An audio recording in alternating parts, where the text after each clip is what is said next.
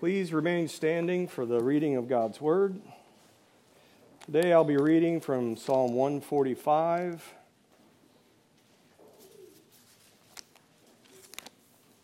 Verses 17 through 21.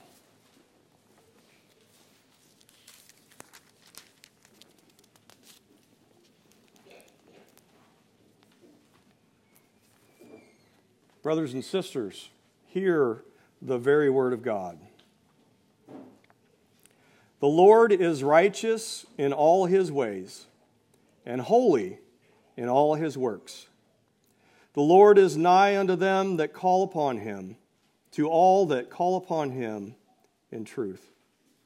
He will fulfill the desires of them that fear him. He also will hear their cry and will save them. The Lord preserveth all them that love him, but all the wicked will he destroy. My mouth shall speak the praise of the Lord, and let all flesh bless his holy name forever and ever. Let's pray together. Our God and Father, we ask today that you would bless the reading and the hearing and the preaching of your word.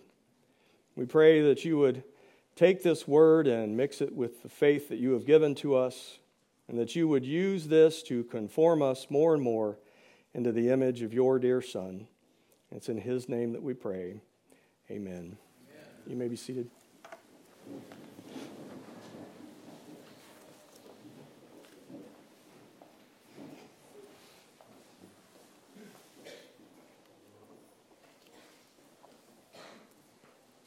There are two great spirits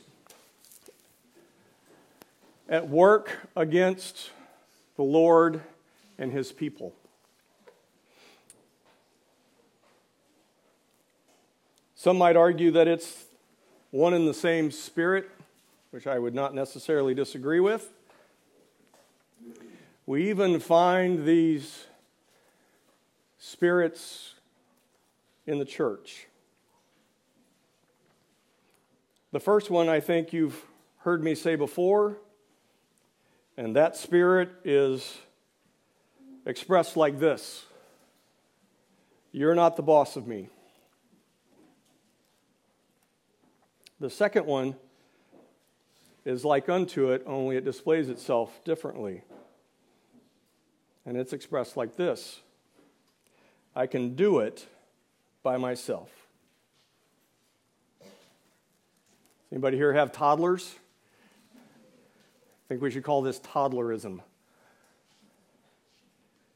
But these spirits aren't just at work in our day. These are the very things that tripped up Adam and Eve, that caused them to fall.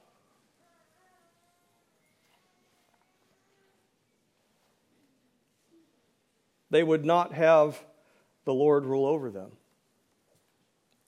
And they wanted to do it themselves. As we think about these, these two phrases, you're not the boss of me and I can do it by myself,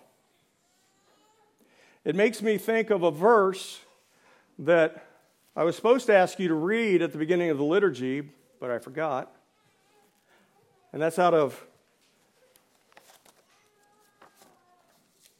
out of John.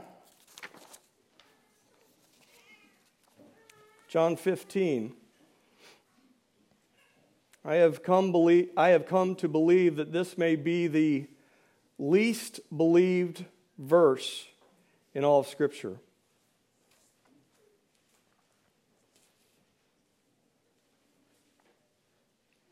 I am the vine, ye are the branches. He that abideth in me, and I in him, the same bringeth forth much fruit.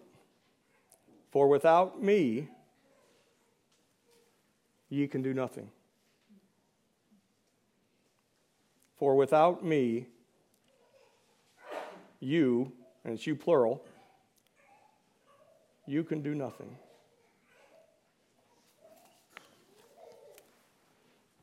So, a quick review. What is it that you can do without the Lord? We know it, don't we? Question is do we believe it? Do we stand and say, You're not the boss of me? Whether to the Lord or someone else. And this one is kind of the, what trips up the high performance Christian, if there is such a thing. I can do it by myself. I will pull myself up by my own bootstraps. I will, I will muster up the faith to believe. For those of us who have tried that, it doesn't work so well, does it? It usually causes the problems to grow worse. Amen? So, as we look at this psalm today, let's keep, these two spirits in mind. Let's keep this idea in our mind that without the Lord we can do nothing. Everybody holding on to those.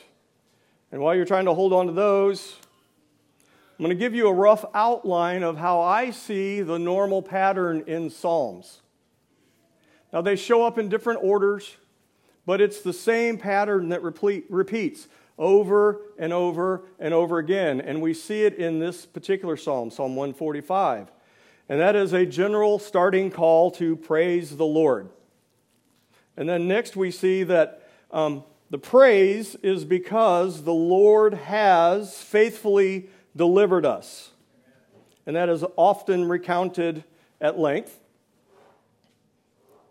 And then the psalmist finds himself in a time of trouble and he cries out to the Lord because he knows that the Lord is near and he knows that the Lord can hear him. And then that leads the psalmist um, to discover that the Lord is faithfully delivering him and preserving him even while he is crying out in his time of trouble. This is that concept of Hesed, and I can I don't think I can get through a a sermon these days without mentioning Hesed, which we'll talk about again later. That is, the Lord's mercy endures forever. That's the concept of Hesedness, his loving kindness. And we'll get into all that. Um, and then the psalm ends with a call to praise the Lord because he has delivered us and is delivering us. Right? That's the pattern. Praise the Lord. He has delivered us. Oh no, we're in trouble. Cry out to the Lord hey, look, he's already delivering us, and then we praise the Lord again. So I'm going to go through the beginning of this psalm because I think the context is important. I'm going to go quickly, just reading through it. I'll make a couple comments, and then we'll get to our passage at, at hand. So, uh, 145 from the top, um, even the title um, uses this psalm of praise. This is a, uh, a song of praise. That's what the word praise there means. And it will, it will show up later again. Verse 1 says, I will extol thee, O God. I will extol thee, my God, O King, and I will bless thy name forever and ever. Now, I don't know about you, but I've always struggled a little bit with this idea of how do I bless the Lord? Because, you know, I think of the patriarch putting his hands on the head and blessing his offspring, right? But when you look at the root of this word, of the Hebrew word for bless here, it's really to, to take a knee, to bow the knee. This is, this is in contrast to the you're not the boss of me, right? This is acknowledging that the Lord is Lord and sovereign over my life. And that, that word bless continues through um, to be the same word through this entire psalm. Verse 2 Every day I will bless thee, and I will praise thy name forever and ever. And the word praise here means to shine, or for us probably, it means more like to shout, right? So when we praise the Lord, this is not a quiet activity. This is, this is a shouting to the Lord. Without getting too all charismatic here, it's what the word means that we shout to the Lord. Verse 3 Great is the Lord and greatly to be praised, shouting again, and his greatness is unsearchable. One generation shall praise, this one's a really interesting one. One generation shall praise thy works to another and shall declare thy mighty acts. Now, the word praise here means to calm or to still like be still by the still waters, right? So we are called to recount the Lord's acts to the generations that come to calm them and to, to still them. To let them know that this is, this is the way the Lord works. Have confidence. Don't sweat it, right? I will speak of the glorious honor of thy majesty and of thy wondrous works. And men shall speak of the might of thy terrible acts, and I will declare thy greatness. This is the psalmist going back and recounting these instances in the past, in Israel's past, right? They shall abundantly utter the memory of thy great goodness and shall sing, and the word here for sing is shouting again, shouting for joy. I shall sing of thy righteousness. The Lord is gracious and full of compassion, slow to anger, and of great mercy. And this is our word hesed. And this is one that the English translators really struggle with because we have no direct translation for this word or even the concept. It's, it's, it's very broad and deep in its meaning. Um, it's translated as kindness, loving kindness, mercy, goodness, faithfulness, steadfastness, covenantal faithfulness. And as you dig down into this word, you find that this loving kindness and this mercy and this faithfulness can only be extended to family members. So when we talk about the mercy of the Lord enduring forever, this is that idea, and it's only directed at his family. That's us, right? Is everybody awake? Okay. The Lord is good to all, and his tender mercies are over all his works. All thy works shall praise thee, O Lord, and thy saints shall bless thee. Now, this praise this time is the one we normally think of. This means praise and thanksgiving. All thy works shall offer praise and thanksgiving to thee, O Lord, and thy saints shall bless thee.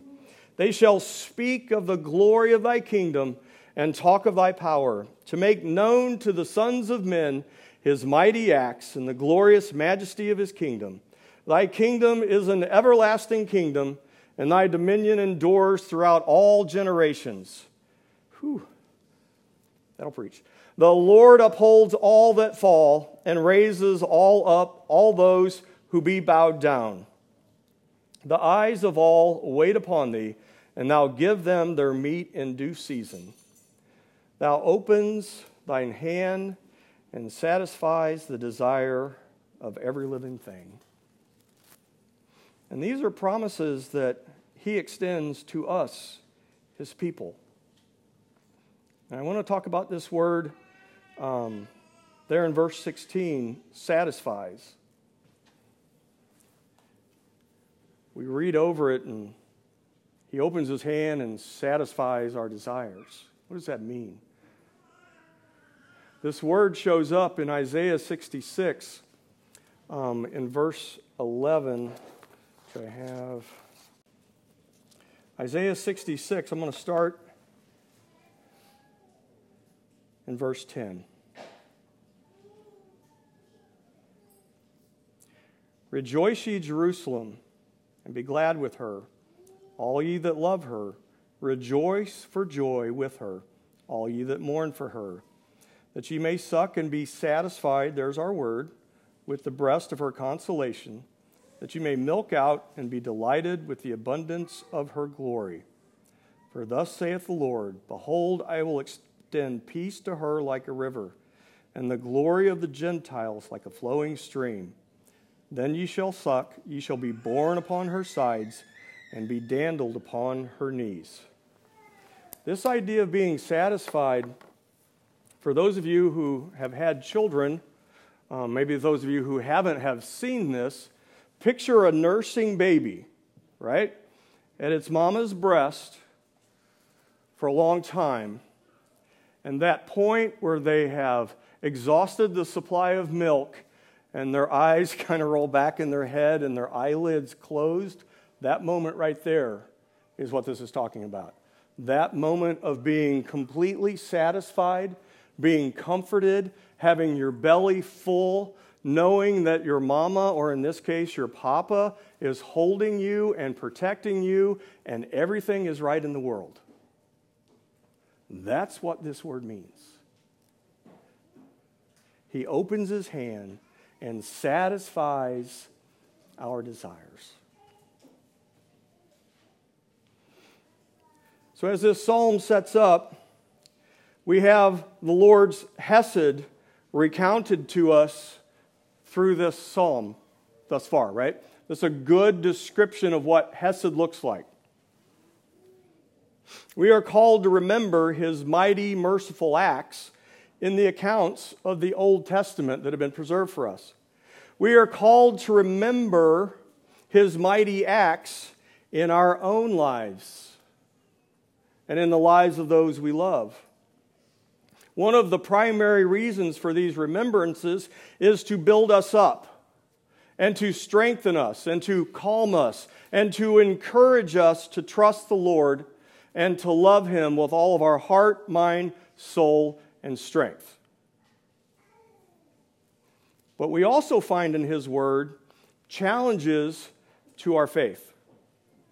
The Lord declares some very strong promises to His people in the rest of our passage, 17 through 21.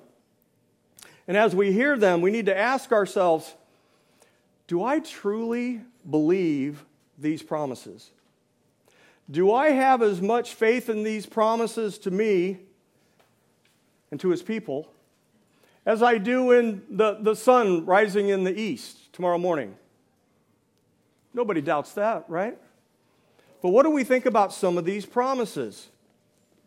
Verse 17 says, The Lord is righteous in all his ways and holy in all his works. The Lord is righteous in all his ways and holy in all his works. Now, all of us are dealing with some kind of struggle, right? Life is full of challenges and struggles. Do we believe that he is holy and righteous and benevolent and merciful in all these works towards us? Is our faith strong enough to believe Romans 8:28 that we know all things work together for them who love God and who are called according to his purpose.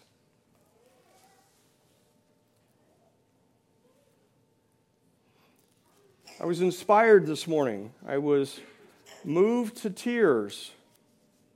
I read Kelly's email this morning talking about how he was struggling, how his aches and pains were challenging him.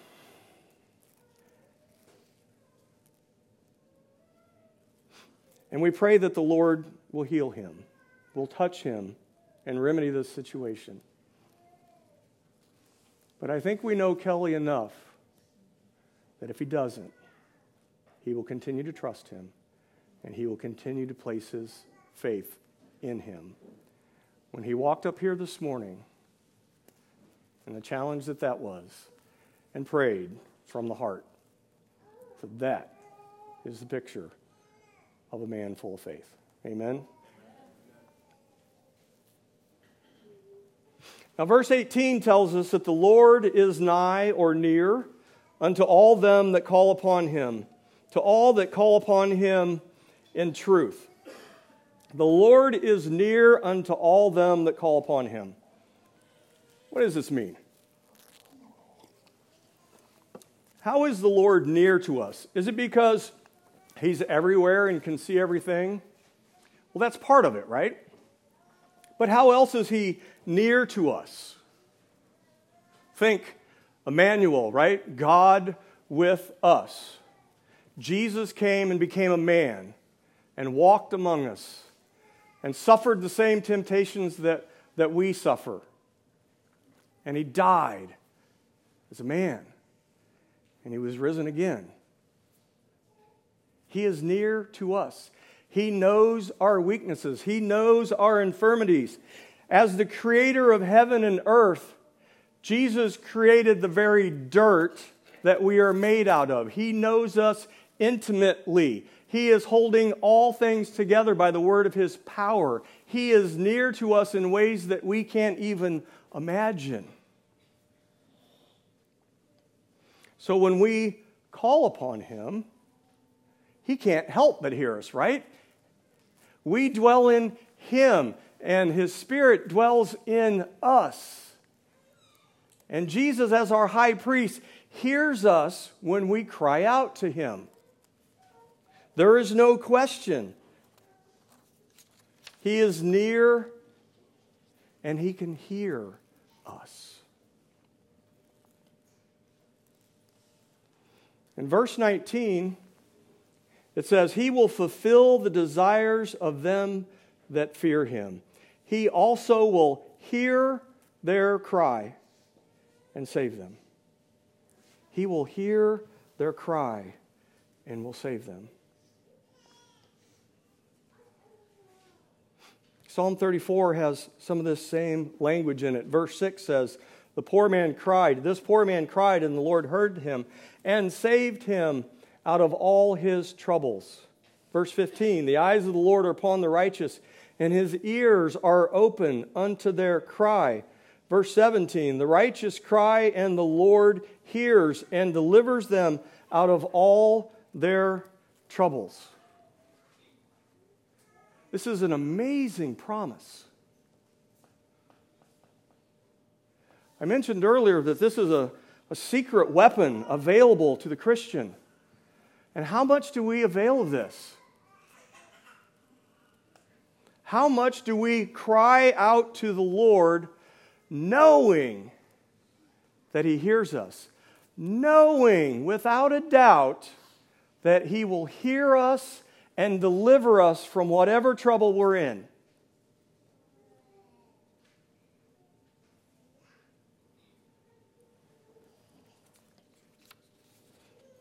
In 1 John 5, we read this And this is the confidence that we have in Him, that if we ask anything according to His will, He hears us. And if we know that He hears us, whatsoever we ask, we know that we have the petitions that we desire of Him. This means that as we're crying out to Him, we know that He hears us and we know that He has already answered our prayers. We are praying in faith in the deliverance. Matthew 7 says this Ask, and it shall be given you. Seek, and ye shall find. Knock, and it shall be opened unto you. For everyone that asks receives, and he that seeks finds, and to him that knocks, it shall be opened. Now, I know you're saying, Evans, really? Whatever we ask will be given to us? We will be delivered out of all of our troubles? The Lord hears and has already answered all of our prayers, delivered us from all of our troubles, fulfilled all of our desires? It's a little simplistic, isn't it? Well, maybe, but that's what the word says, right? Don't, don't take it up with me, take it up with the word. John 14 says, And whatsoever you ask in my name, that will I do. That the Father may be glorified in the Son. If, in case you missed it the first time, it repeats it. If you ask anything in my name, qualified by according to his will, I will do it. If you ask anything in my name, I will do it. How's your faith holding up? I know where mine was as I was working through this passage. I'm like, this is, this is not me. This is not what my faith looks like. I confess to you. I'm trying if I ask anything. And then we know that that passage over in Romans 8, right, says that when we get to that point where we don't even know what to pray, things are so bad that we don't even know what to pray, that the Spirit then comes alongside us and prays for us to Christ perfectly according to God's will.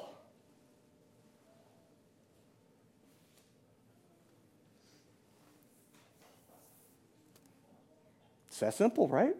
And so it was easy. I said it's simple. Cry out to the Lord in times of trouble. But not just then either, right? That's what this shouting praise is about. In good times and bad times, right? Top of the mountain, Mount Zion, maybe Sunday morning, shadow of death, maybe earlier Sunday morning for a lot of us. Sunday mornings can be rough.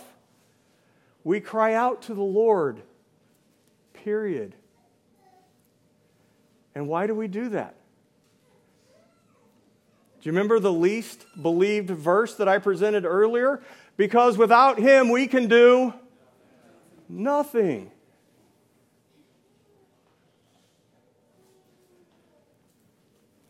Verse 20 says, The Lord preserves all them that love him, but all the wicked will he destroy.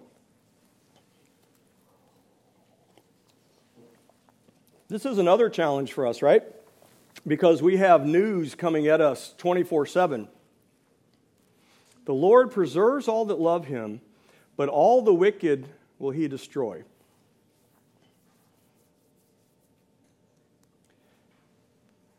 If you're paying attention to the news, the world has gone stark raving mad, right?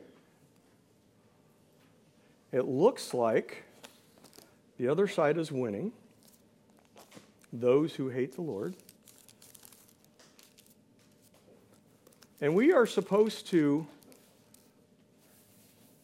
believe the Lord in these kind of times and according to Psalm 145, we are actually supposed to, during a time just like this, we are supposed to double down and remind ourselves of the mighty acts of the Lord. And maybe more importantly, we are to recount those acts to our children and to our children's children so that they will be calm, so that they will know this is what it looks like as we are living in the victory of Jesus Christ. Even that phrase challenges people, right? We're living in the victory. It doesn't look like it. Well, not with man's eyes, it doesn't, but with the eyes of faith, we see the victory. We see the Lord shaking down all those kingdoms, anyone that is opposed to Jesus Christ, right? The clown world is among us, and even they're beginning to think this doesn't really look like it's going to work, right? So, if you would, turn to me to 1 Corinthians 15. We believe that God's word is true. Amen? So, let's go to 1 Corinthians 15. Let's start with verse 22.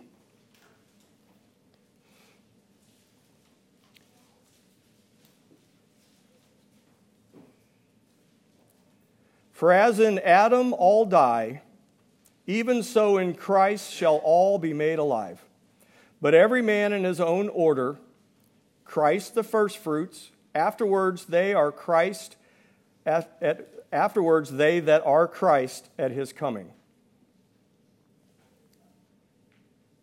Then comes the end, when he shall have delivered up the kingdom to God, even the Father, when he shall have put down all rule and all authority and power.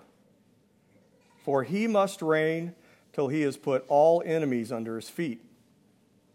The last enemy that shall be destroyed is death, for he has put all things under his feet. This chapter is really interesting. It starts at the beginning of 1 Corinthians 15 talking about the gospel, and then it moves into talking about the resurrection, right? And so it says that Jesus is the first resurrection, verse 23. And then at the resurrection, the one we tend to think of, all that are Christ, right? At his second coming is the resurrection, takes everybody to heaven, right?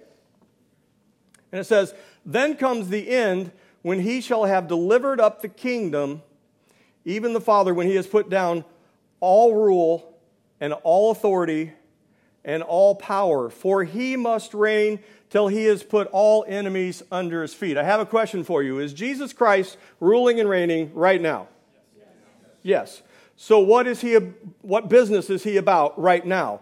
It looks like it says he's putting down all rule, all authority, and all power, and he will reign until he puts down his last enemy. And we know when that happens because it will be the resurrection. That will be the ultimate and final defeat of death. Are you with me? So, does he really preserve the righteous? Does he really put down the wicked? It says here that he is putting down all authority. I've lost my place. Um, ah. He's put down all rule and all authority and all power. And in his reign, he will continue to do this until all his enemies are defeated. Now let's drop down here to verse 54.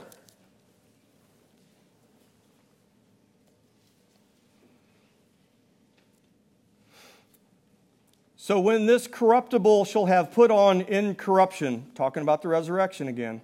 So when this corruptible shall have put on incorruption, and this mortal shall have put on immortality, then shall be brought to pass the saying that is written Death is swallowed up in victory. O death, where is thy sting? O grave, where is thy victory? The sting of death is sin, and the strength of sin is the law.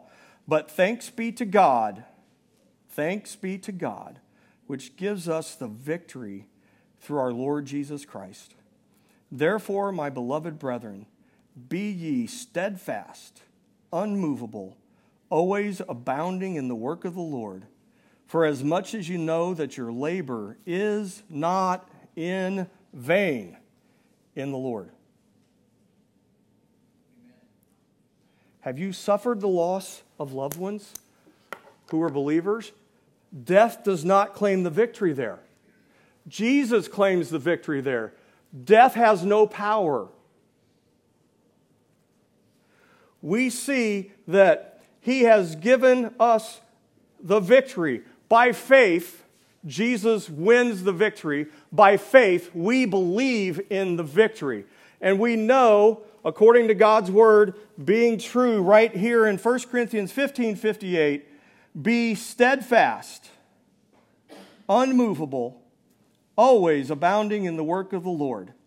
For as much as you know that your labor is not in vain in the Lord.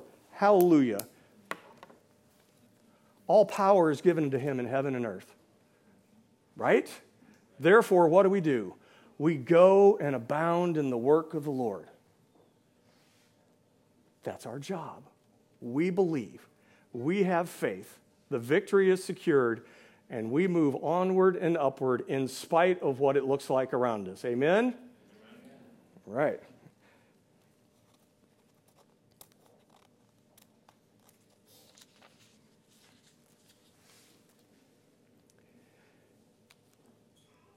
In 1 John 5, we read this Whosoever believes that Jesus is the Christ is born of God.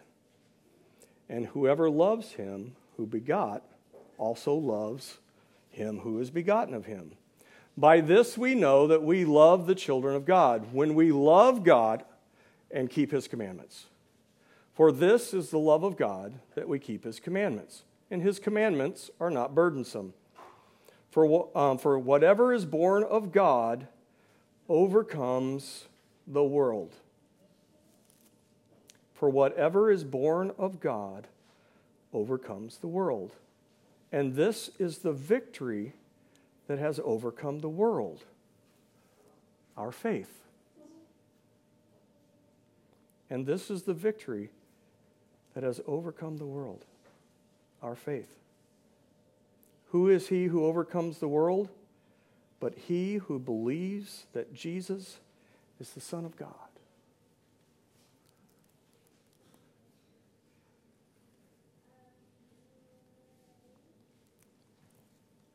The beloved Apostle John tells us that we have victory over the world through our faith, by our faith, in our faith.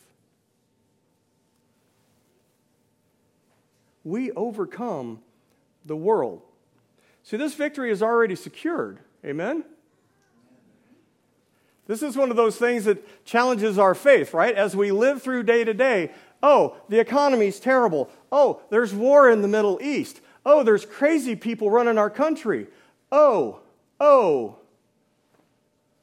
This is the victory that overcomes the world, even our faith. Your labor is not in vain. And so, how do we respond? Verse 21, remember the pattern? How do we respond? My mouth shall speak the praise of the Lord, and let all flesh bless his holy name forever and ever. How long does the Lord's mercy last?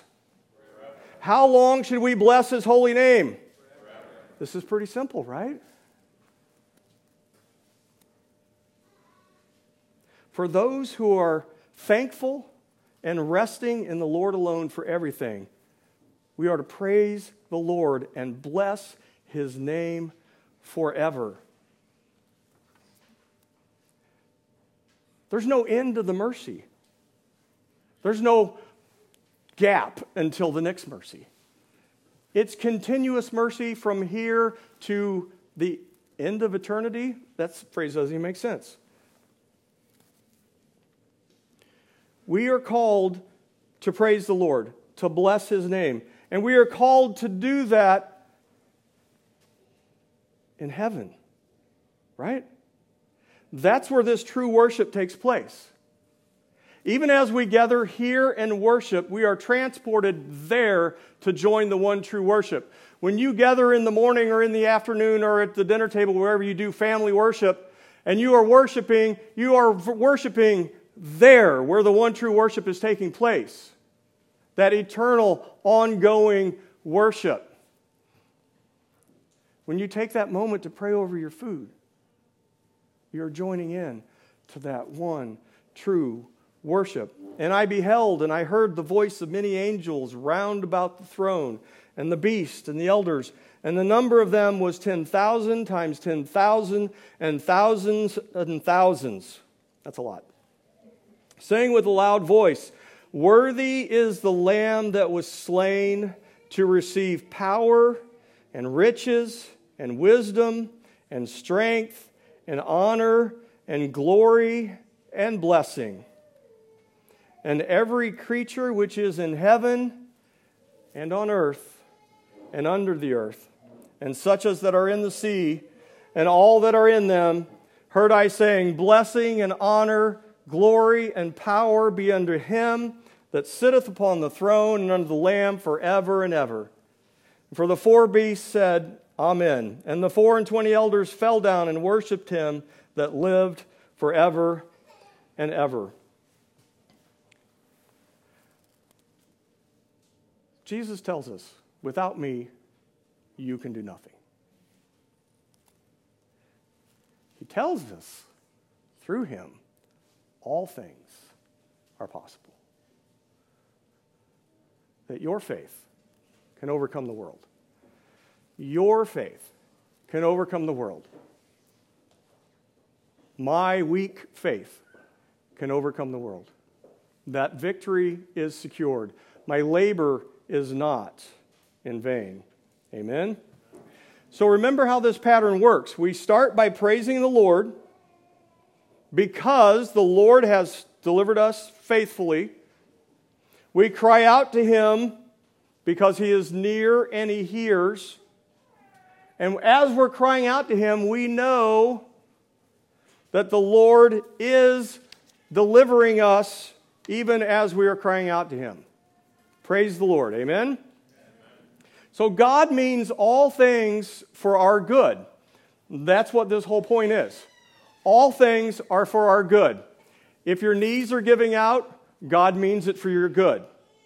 If your finances are giving out, God means it for good. If there's trouble in the Middle East, God means it for good. Man might mean it for evil, but God means it for good. Do we believe Him? Do we trust Him? Do we cry out to Him, trusting that He is going to answer and deliver us?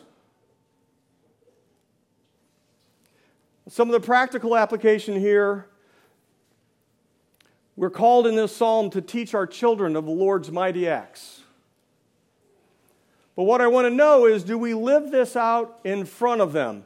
Do they see us crying out to the Lord in these times of trouble or in the good times? Do, do they see us crying out to the Lord? So, another question that goes along with that when your children are crying out, what are we teaching them? When our children are crying out, what are we teaching them? How do we respond? There are some schools of thought out there that would say you let the child cry it out on his own. There's another school of thought that would say you go and you pick up and you comfort the child.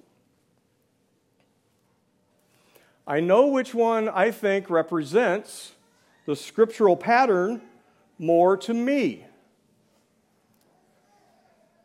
Now, it says in our passage that they have to be crying out in truth, right? If your kid's being a brat and they're crying out, that's not what I'm talking about. I'm talking about they're struggling with fears, they're struggling with temptations, they're struggling with good old fashioned sin. How do we respond to them? Are we angry? Are we wrathful? Are we upset with them? Are we embarrassed?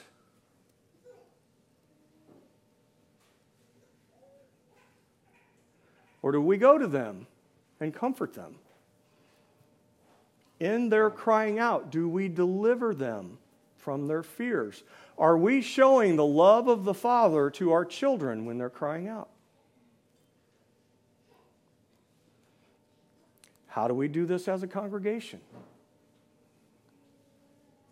This is one I don't quite have my mind wrapped around. I, I see this as um, in the psalm it's written from a personal perspective, but I know it must have application for us as God's people. How do we cry out together in times of trouble, trusting in the Lord's victory? How do we do that? We are a praying church, and I really appreciate that.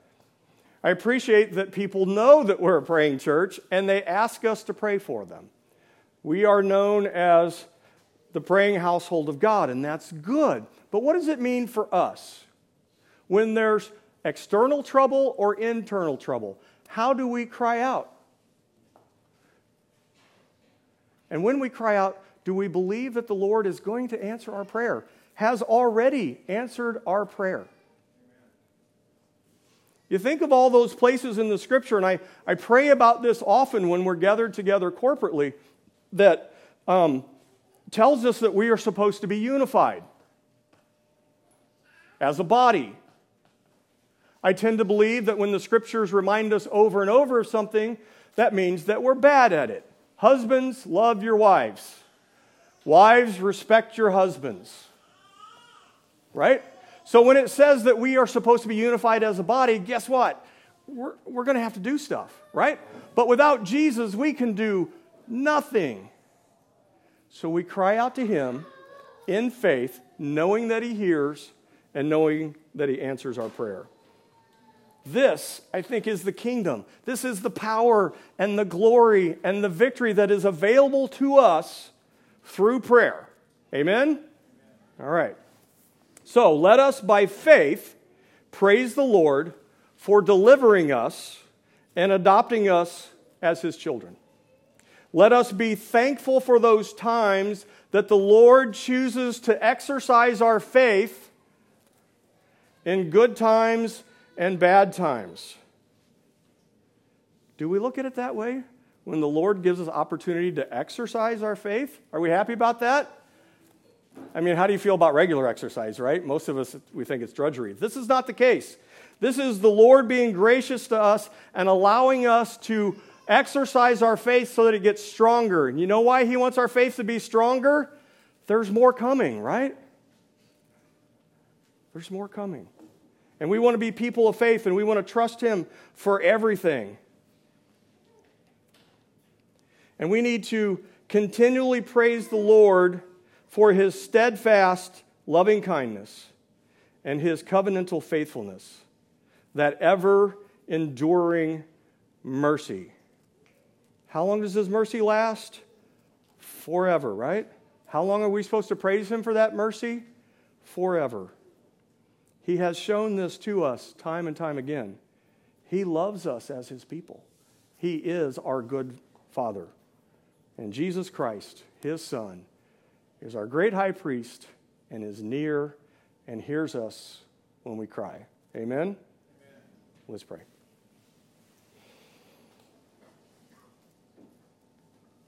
Father, we are thankful for your word this morning.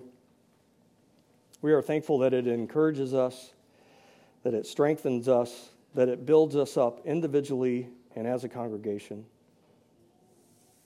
We are thankful that it challenges us, that it brings us those challenges in a way to increase our faith and to see clearly that you are the sovereign Lord, that you rule and reign over all, that you love your children, and that you bring everything into our life and you mean it for good.